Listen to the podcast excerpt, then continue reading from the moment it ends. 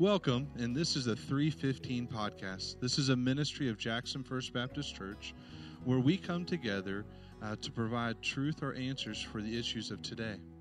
Uh, as we continue on with our podcast each and every week, we're uh, coming together, uh, both myself, uh, Chris, and uh, Pastor Keith, to bring with you our perspective of those issues and, and what the Bible has to say about that.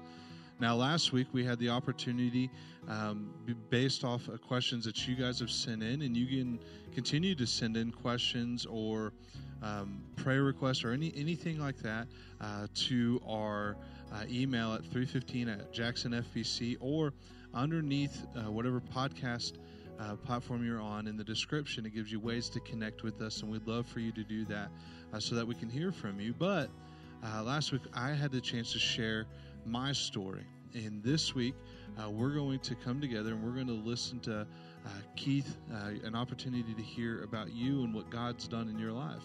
Now, when we come together to listen about stories, this isn't to bring glory to ourselves, this isn't to shine a light of how good we are, but a testimony is giving a our perspective on what God has done in our life and share the power of an almighty God. And so we come rejoicing, not for any self glorification, but rejoicing in the power of God. So, Pastor, let's get started uh, with you. You uh, grew up in uh, Kentucky, and so uh, growing up in such a uh, secluded area in, in in America, why don't you give us a little bit of perspective of of what that was like? Yeah, I grew up uh, before the war between the states. Uh, actually, some people say old as dirt. Uh, it's a joy to be able just to share share with you. Uh, one of the reasons, guys, that we're doing these podcasts, not only so you can hear about our story, but to, to challenge you to, when your story, uh, when David in the Psalms writes about how that he failed God, he asked the Lord to restore to him a right spirit so that he could teach sinners God's ways. Our testimonies are geared so that you would see our life before Christ, what happens when Christ comes in, and our life after. And my and out of that question, I, I was born in Eastern Kentucky. Yeah. Uh, folks would say in that era, 1967, it was the hills of Kentucky. Uh, it was during the time which that the mining industry, coal mining, uh, w- was extremely popular, and so uh, I, I, was born uh, uh, into a family. My mom was a Christian who'd gotten saved at a camp when she was just just a young teenager. She'd gone to a camp and almost drowned. Mm. And when that that that traumatic experience, uh, she was at a Christian camp. They shared the gospel with her that night, and she came to know Christ. And so out of that, my mom was a Christian. My dad was not. Uh, my mom was much older than my dad, and so they they married. And dad didn't go to church, and mom did. And my dad was a coal miner uh, since the time that he was 14 years old. Uh, my dad had a sixth grade education, but had a strong work ethic, work ethic. And so, so I was I was born in there in a coal mining town. My dad would come home every day at four o'clock, and I can just see him. He, he'd be black all over his face and all over his body, and that's what I grew up in. It Was in a coal mining environment. Yeah, and so I've heard you speak of this um, quite a few times, but uh, one of the things that you always seem to talk highly of um, with your dad and how he instilled in you was a a, a hard work ethic. Um, how did that shape you in your early childhood and, and maybe even now? Um, what he began to ingrain during that time. Well, literally, Dad shaped me because he beat me into shape. Mm. Uh, because in, in my generation, uh, there there was the corporal punishment that was there, and and I think the Scripture teaches that as as well. But please don't send me a blog post about that. Yeah. Uh, with that, but so I grew up. My dad was a hard worker uh, because his dad was a hard worker. My dad's one of 16, so he has 15 brothers and sisters, and so they had to work to survive. Uh, grew up on a farm. My grandfather uh, worked outside the farm. Uh, he worked for a sawmill. Had very little education, so my dad knew nothing but work. And so when when I came along, I was the oops baby. I don't know if you know what an oops baby is. It's like they didn't intend to have any more kids. Yeah, oops. Yeah, it's exactly uh, because I have I have a brother who's 12 years older, Danny. My sister is six years old, Linda, and then I, then there was me, and so. Uh, Dad was there teaching us to work. We had a garden in our, on our country farm, and so we always were working, always doing things. living near my grandparents, uh, who taught, who they worked all the time too, and so mm-hmm you were just always busy, but you didn't consider it work. Uh, I didn't I didn't know it was bad until I got got more out into society. yeah. I just thought it was part of part of life. But but I want you to know this in the in the midst of that, because Christ was in my mom's heart, there there was always trouble between mom and dad. Uh, they were it was good on Friday night because we were at home, but when Saturday came, my dad just began to get kind of angry, and I came to know later when I had a life changing experience. That's because he was rejecting God. And so on Sunday morning, I, one of my few memories of childhood is that in the springtime, I was five, Dad was sitting on the front porch and, and he had a fishing pole. What five year old doesn't want to go fishing? Yeah. And mom had us ready for Sunday school, my sister and I. My dad was, my brother was already out of the home. And dad says, Go fishing with me today. And mom says, Go to Sunday school. Now, which would you choose? But my mom put her foot down, and I'm so thankful. She's, she, my dad's name is Bradley. She said, He will not go there with you. You're the head of this house. But when it comes to this, God says this has to come first. And so there, there was always that. But I'm so thankful for the work ethic. I'm still affected today. Is I push hard because my dad instilled me that any anything that's put in your path, you have to earn, and you earn it only because God gives it to you. Yeah, and thank God for a strong-willed mother Absolutely. in that in that moment as well. Um, that that wanted to give in because so often, um, and, and, we've experienced this as we deal and work alongside teenagers that have um, unequally yoked parents, where one is saved and one's not. That sometimes there's compromises made just for the you know avoidance of of confrontation, and and just how important it is that uh, the parent who is of faith that they, they stay strong in that. We we highly encourage um, them in that. Now, from a perspective of a child, though, um, seeing then, um, not necessarily knowing what you know now, but seeing then, um, how did that impact how you viewed the church, or how, even how you viewed uh, God?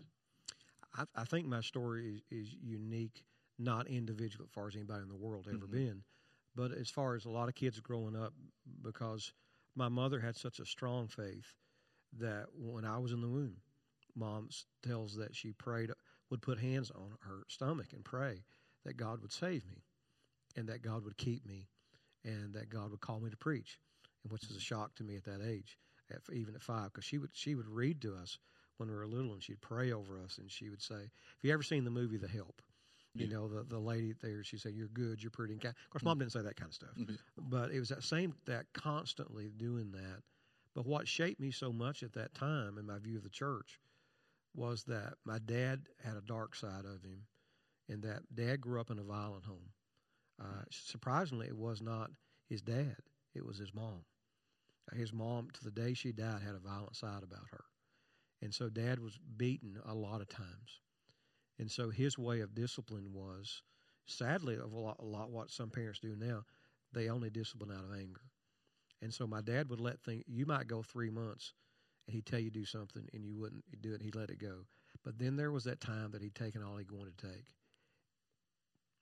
And he would beat you till you couldn't walk. Hmm. And I'm not making that up because people, you know, embellish stories and things.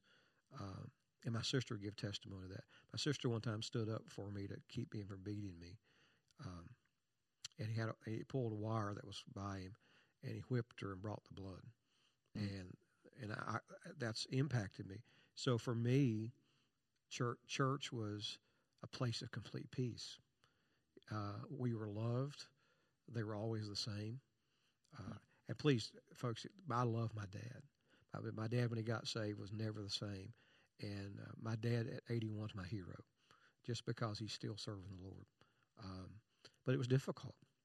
My kids know not that, thankfully. My wife even says that can't be your dad. Mm. That's the power of the gospel. Yeah. Uh, and so, so my favorite memories of childhood are being in church. Uh, country church, just being in church, are my favorite memories of life. Okay, so how long um, being plugged in uh, to church with your mom um, before uh, you decided um, that you know this is something I want to commit my life mm-hmm. to? Well, what was a turning point for you? Um, You know, I, I wrongly believed I was saved all the way along, probably. You know, because I was memorizing scripture when I was five years old. I can yeah. remember memorizing Psalm 23 at the age of five. Mm. My, my, parents' books of the Bible. You know, I mean, I knew all the books of the Bible at five. And some people think, well, he's a great. The guy, that was just everything we did. My dad would always say, even as a non believer, anything worth doing is worth doing right. And so I, I still that to my kids now, um, and any kid will let me. But at the age of seven, we had a revival speaker came, and uh, Doctor Doctor Wash W A S H. They called him mm. Wash. It's Washington was his name. Washington Pennington, and my dad went. Mm. And the second night, my dad got saved. Amen. And uh, when he came home, he had the same body, but he was never the same. And that night, I realized I wasn't saved. And so it was just a few weeks later in children's church, and I was seven years old. And I was I was battling with it, and our, our children's church teacher that day uh, was sick, and so another another teacher was there, uh, first grade teacher, and when she presented the gospel, it was back in the day, you know, raise your hand if you you believe in the Lord Jesus Christ, and it, and then stand up if you believe after that. And I can remember repenting of my sin. You say, "What sin do you have at seven? More rebels against God, even at that yeah. age." And it wasn't a radical conversion. Uh, I can remember when I did it. Uh, the teacher asked me to say something to people about my past. I, I didn't want anybody. My mom was sick that day. One of the few times in her life she wasn't in church. Hmm. And I wouldn't tell anybody to tell my mom. And so all the way home in the car, my sister was picking at me, and my dad, like what's going on with my dad. Been saved six months then, and and what happened to church day? I, I didn't even speak. And I walked in the house, and mom looked at me. She was lying on the couch. She said, "You got saved." Hmm. Uh, so I'll never forget um, that moment in time uh, in my life. So that's how I came to Christ. Yeah. So that's that's um, it, it's a joy to hear. Um, well, a couple things. One, how God has gifted you uh, with your ability to recall. Um, anytime I get the chance where you ask me what text I'm preaching at, out of, I say whatever reference, and you're like, well, so it's about this, this, and this. He's continued to bless you in that, and that's a huge encouragement. It also encourages uh, parents who may be listening that it's never too early to start right. to start investing and pouring in to your child the truths of who God is, um, and and so that when it clicks, it, it comes to life even more so for them. Uh, but the the significant thing that you said there, uh, that was such um, I don't know a, a heart jumping moment even listening, was that your dad got saved and. Uh, may have had the same appearance, but not the same man. Mm-hmm. And so, uh, when we when you talk about that, I know that brings you great joy because of how close you are with your dad uh, now, and and and so when when he got saved um, and and wasn't the same, what changes happened around the home that oh that that that made a big difference in your life? I don't know if I can even tell you. Uh, we went from can't say anything about church to now dad being the first one up, getting everybody ready, and saying to mom, come on. I mean, it was just such a radical shift. Uh, we went from never praying around the table to always praying around the table. Uh, my dad had extreme bad snoring problem, still does, I'm sure. Um, so mom, he and mom did not sleep together every night, and so I had twin beds in my bedroom, so he would often sleep in that room. And the thing I remember is every night when I would they'd put me to bed early and pray with me and read the scripture. And I'd roll over when Dad come to bed, and he'd always be on the floor with his his face over over the bed praying every night. And before long, my dad became a deacon. Uh, wasn't perfect. Dad, dad struggled with anger. Still yet does at times. Uh, but those are the memories I have. Going to church just Sunday morning back then, then Sunday morning, Sunday night. I, I grew up on a church bus. Mm. You, you probably heard that part of the story. Because yeah. when dad became a deacon, he just assumed that everything church is what he's supposed to do. We started a bus route, and my dad ran that bus route. We would leave an hour and a half before church. run the bus route, get there, and and they even started calling him bus driver. Uh, on the CB handles back then, and get an hour and a half after Sunday morning and Sunday night. So my dad did that. I, I was just such a shock that you know people at work uh, were afraid of him, and yeah. so he he was radically converted uh, in that. So our lives changed, and so I got saved six months after that, and grew up in you said sheltered, extremely sheltered. Yeah. Um, and it, you know the Vietnam War was going on in 1974, coming to the end. I was seven years. old. I got saved. Only thing we knew about, we'd watch TV at night sometimes, and we would see Dan Rather, who before yeah. your time, uh, and that was it. And so, but then, then the middle school came, which was, mm-hmm. we didn't have middle school where I went. It was elementary and high school. Okay. War between the states. Yeah. but and so in those years, here's where where I, these I'm ashamed of these years in some ways. I didn't drink, I didn't smoke, I went to church every week. But I had no witness in school as far as outward. Hmm. They all knew I was a Christian, but I, I, I began to battle fear. You wouldn't believe this, but I've battled fear all my life. Uh, the fear of public speaking. I knew the day I was saved, I was called to preach, and fought it till I was 21. But I, I, the middle school years, for me, went by like a flash. I, I had good grades. I graduated in top ten percent of my class. Of course, you know if it's like the Waltons, you had ten. You, yeah. But that, there, there, there, were nine hundred and something that graduated from my senior class. Mm-hmm. Uh, I think that I think maybe that's right. I don't remember, or maybe there's nine hundred in school. I can't remember. But uh, I just remember those years. I was always in church. We were always there. Cleaned the church. I just did it all uh, in our lives. But they were not effective years for me on the fact I I was getting poured into. Yeah but I wasn't pouring out in that time. Yeah, so you were receiving a lot, but not necessarily being the yes. giver in that mm-hmm. time, which I think a, a, lot of times, if, if as you mentioned, um, fear is such a stronghold, uh, that that that's what cripples us a lot in that because um, we'll read something, it may come to life, and then uh, we're like, okay, now I gotta. It's almost like you when you're new to it, you gotta gotta hype yourself up to have that willingness to speak. Uh, I remember the first time I ever shared my faith. Um, I we had the EvangeCube uh, mm-hmm. item. Oh yes. And and we were going door to door, and our youth pastor was like, "All right, you know, just ask them if you can walk them through it." And I was like, "Okay, now I got to memorize this stuff. I have to figure out how to flip this uh, cube just right." And I just remember in that moment going, "I don't know if this is ever going to work, God." but but here we are. you know? So so please help and and so I know the anxiety that comes with that that um, that that overwhelming at times fear. I mean that there's even times now when I get up uh, on a Wednesday night and it's it's the time to come and, and preach that I have this like I have butterflies mm-hmm. or or nervousness that comes on. Um, and, and, it's just because I don't want to be wrong. I, I don't want to lead kids astray. I don't That's want right to say the wrong thing, and and so I just always have that that check, like make sure, and and this is key for us all to understand that we're letting room for the Holy Spirit. We're giving the Holy Spirit the reign, not necessarily allowing him room. We want him to speak through it all. You know, and, I, I, I knew in those years, in my mind, uh, I don't know why it hit my heart when it should be in my mind, that yeah. if I spoke out, I'd have to preach. Mm. It was never just sharing your faith. Yeah. And and again, we were at church so much. On Sundays after church, the four deacons and their wives, which my dad had kept become a part of, they rotated their houses.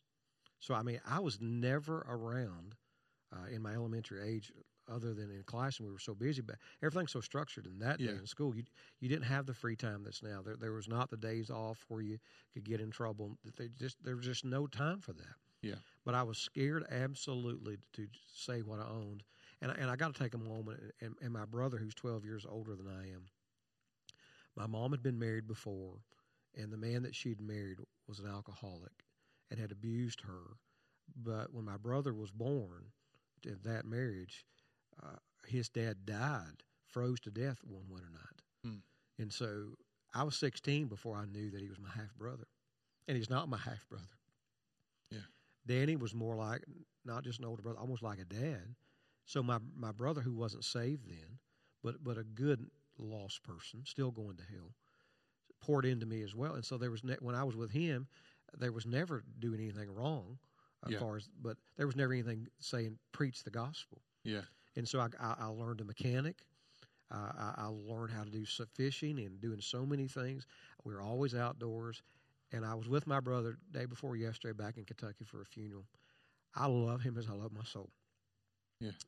So I mean, I had a perfect storm environment to do nothing for God except for the push of my church and my mom and dad. Yeah. Yeah.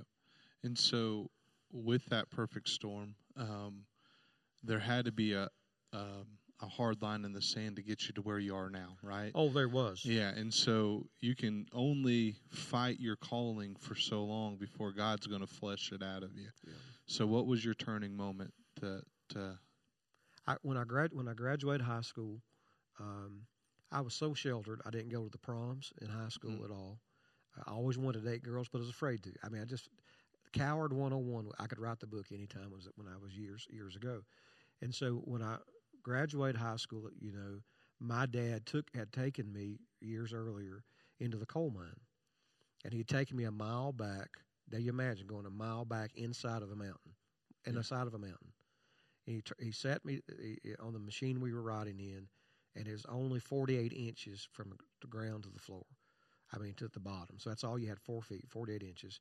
He turned off the light, the two lights we had on our helmets, and he said, "Listen." And I could hear the mountain cracking. I, I, I, he said to me, "Is this what you want to do with your life?" And I was like, "Absolutely not." Yeah. So I came back and, and you know, bad mom's telling me every day. My I've got a new pastor, by the way. Got a got a pastor from Oklahoma who wore cowboy boots in Eastern Kentucky. But he was sold out. Yeah. And he wouldn't quit. And he just kept talking to me about the Lord and he knew I was running from God. Everybody in the church thought I was a poster child, but I was running yeah. from God. And um, because I didn't do the bad things, I knew what to do. I yeah. was saved, but not what. So at 18, I was. I, I, Mom was like, "You got to go to college, Dad. You got to go to college." So instead of going where I should have gone, I went to the University of Kentucky Community College. Went there for two years to get an associate degree in, in business. For what reason, I don't know. Yeah. Running from God. And at that point, the wheels came off for me. Um, I started dating. Uh, there's things I would never tell anybody that went on in my life for about six to nine months. Wasn't that girl's fault, wasn't anybody's fault. It was Keith Joseph's fault running from God. And so I kept running. My brother called me one day. He said, "You don't need to go to school. You know, uh, we well, let's go in business together." And and like what business? My brother had saved, and I'd say we'd worked hard. We both had enough money. He had most of it. So we went into business together. We, we built a service station, went into business, and I'm still running hard. Mm-hmm. And I start to kind of get some. I'm going to church every Sunday, by the way, yeah. every Sunday night, every Wednesday night, with my pastor, with other people, running from God. And one night, and, and we'd been in business for some time. One night, I was on the way, way back to the, the place, the business, to, to get the books to do the book work. I had a friend. We're going to play tennis. I rounded a curve, running hard from God, and a drunk driver hit us. Hmm. Uh, just come around the curve, missed three other cars that hit me on the back quarter panel on the driver's side, spun me around. It was probably a 25 to 50 foot embankment going straight down. And I was going over backward and I can remember saying to God, I'm done running. Don't make this boy be punished for what I've done. And Chris assures, I mean, I'm not telling some type of Mars Hill story here. People have heard me a thousand times tell the same story. I had a four wheel drive pickup. Back in the day, the shifter in the four wheel drive was in the floor. Mm-hmm. Back before your time. Yeah. I looked down, and the shifter shifted in the four wheel drive on its own which meant that now my front tires could pull back out. And I remember stomping it on the floor, the, the gas pedal, and it pulled me back out. We should have died. Never had a scratch. I got out of my vehicle and got down on the side of the vehicle and said, God, I'm tired of running. And so that was the, the turning moment. Some people say, Well, did you get saved then? No, I, I was saved when I was seven because salvation's all of God. Yeah. But I surrendered to do everything he wanted to do as a saved man at that moment. My pastor was on the rescue t- team because we had a volunteer fire department. Guess who was the first person on the scene? My pastor. He didn't ask me how I was. He just came up and said, "Are you are you are you tired of running?" Hmm. And so within six months, I, I, gave my business away to my brother, my half of the business. uh, that he had worked so much harder for deserved. I didn't deserve any of it. Um, I preached before I left for the first time, and my brother was impacted by that. And I went to Liberty University. Uh, yeah. So that was a change moment for my life. So when and, and a good uh, because it's so powerful uh, in in knowing that uh, that God when He um, as your uh, favorite verse is um, in, mm-hmm. in, Scripture Philippians uh, one six that He who began a good work and you will see it through to the end um, and and knowing that you knew God had a special calling on your life. You knew that He had set you apart. Your mom prayed it, um, and, and He answered her prayer, and, and thank goodness for your mom. Um, and and so when I think of that, one of the biggest encouragement is is uh, when I when I listened to that tail end of it when you said I was I knew I was saved. I was I've been saved. Yep. but I finally gave all areas to God. It wasn't sometimes when we newly get saved we give like compartments to mm-hmm. God. But this was the moment where you said no more there's no more seats for me. It's it's all yours. You have the whole arena God. And and I just think that's so powerful and encouraging for us to listen, especially for those that may be in that similar position. That there's going to be a moment that, that hopefully for you it clicks as well, and it doesn't have to be as dramatic, but um, but just as intentional and serious. That when God has something to set you to or call you to, um, He will see it through. And Amen. and so I, I, my prayer is that we would be willing in that as well. So you go to Liberty, um, and it's had a huge impact on you and your oh, calling. Um, the education you got there, uh, the mentors uh, that you got there. Um, and, and so, if you want to highlight a little bit about that, and then um, transition on, you know, how you were fleshing out your preaching, oh. Um, and and not not just your preaching, but your calling mm-hmm. in, in that preaching as well. Let me give for just a moment to give a, a warning to people in my place yeah. of running, you don't realize the damage that you do to others hmm. uh, when you're running. Um, and I, I, just think anybody that's listening should, should hear I carry scars uh, that I can't even talk about.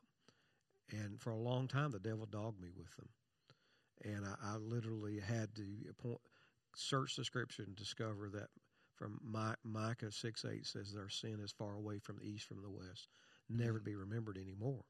And so I, I settled that. But I want to encourage you folks if you're running and you're saying, I'm not hurting anybody but me, that's, that's a lie of the devil because mm-hmm. you, you hurt so many people around you. Not, not only would my sister struggle with seeing that, and so my high school friends that I could have reached with the gospel that I didn't. And thankfully, God redeemed a lot of that because many of them were such shock when I preached. They'd travel. I had one guy travel four hours. And I, and I saw him out, man, what are you doing here? He said, I just don't believe it. I, I, I, don't believe it. Uh, so that's that part. But but really back to the story, I went, I went to Liberty because it's where my pastor wanted me to go. He'd yeah. never been there. Okay. But he had a friend that worked there and he wanted me to go. And so uh, I, I still didn't have it all together. I just knew it's what I was supposed to do, and God would have to flesh out my sanctification and everything else during those years uh, of, of, my life. But I met Sherry the first day. She was dating someone else. I was dating somebody else, and that would be two years down the road before God would put us together. But I prayed every day for it. But uh, at, at, Liberty, I, I, learned what it was to pray. I, I learned that God was real. Uh, I learned that all those verses that I was memorizing really meant something. Hmm. Um, and then I had to take my first preaching class. Yeah. That was an experience in life because uh, they would put you back in the day. Uh, they called homiletics, and they still call it that. I teach that elsewhere in the world. But you would go in, and he'd give you an assignment. You had 15 minutes to teach, and he would be he'd voiceover talking through all your things. These were things he would say. Keith, I'll put, help you put your ing on the end of your words. I still struggle with that, as you know, because mm-hmm. uh, I'm from the mountains, and and e- we have our own language in the mountains. You know, I call yeah. it lazy 101. Mm-hmm. And so uh, he said, I'll help you do that. I'll help you to theologically grow. But I'm so thankful that doc, Dr. Um, Michael Kroll, who is brothers of Woodrow Kroll, who took back the Bible from Warren Wiersbe, he said this. He said, You have a gift from God. Hmm. And don't ever let me mess that up. No one, my pastor had told me I was called, but no one had ever told me I had a gift from God. Because, you know, being from the hills of Kentucky, you just, there was not much encouragement other than for your family. And I remember going to him and saying, What gift do I have? Because, I mean, I'm nobody. And he says, You have a special anointing that few men have under the anointing of the preaching of the Word of God. He said, Because when you surrender, God will use you. And uh, they had preaching contest every year. I was so afraid I didn't do it. Um, but I remember going and hearing these guys, and my professor came to me and he said, You could beat every one of these guys. But God had put me in a position of humility hmm.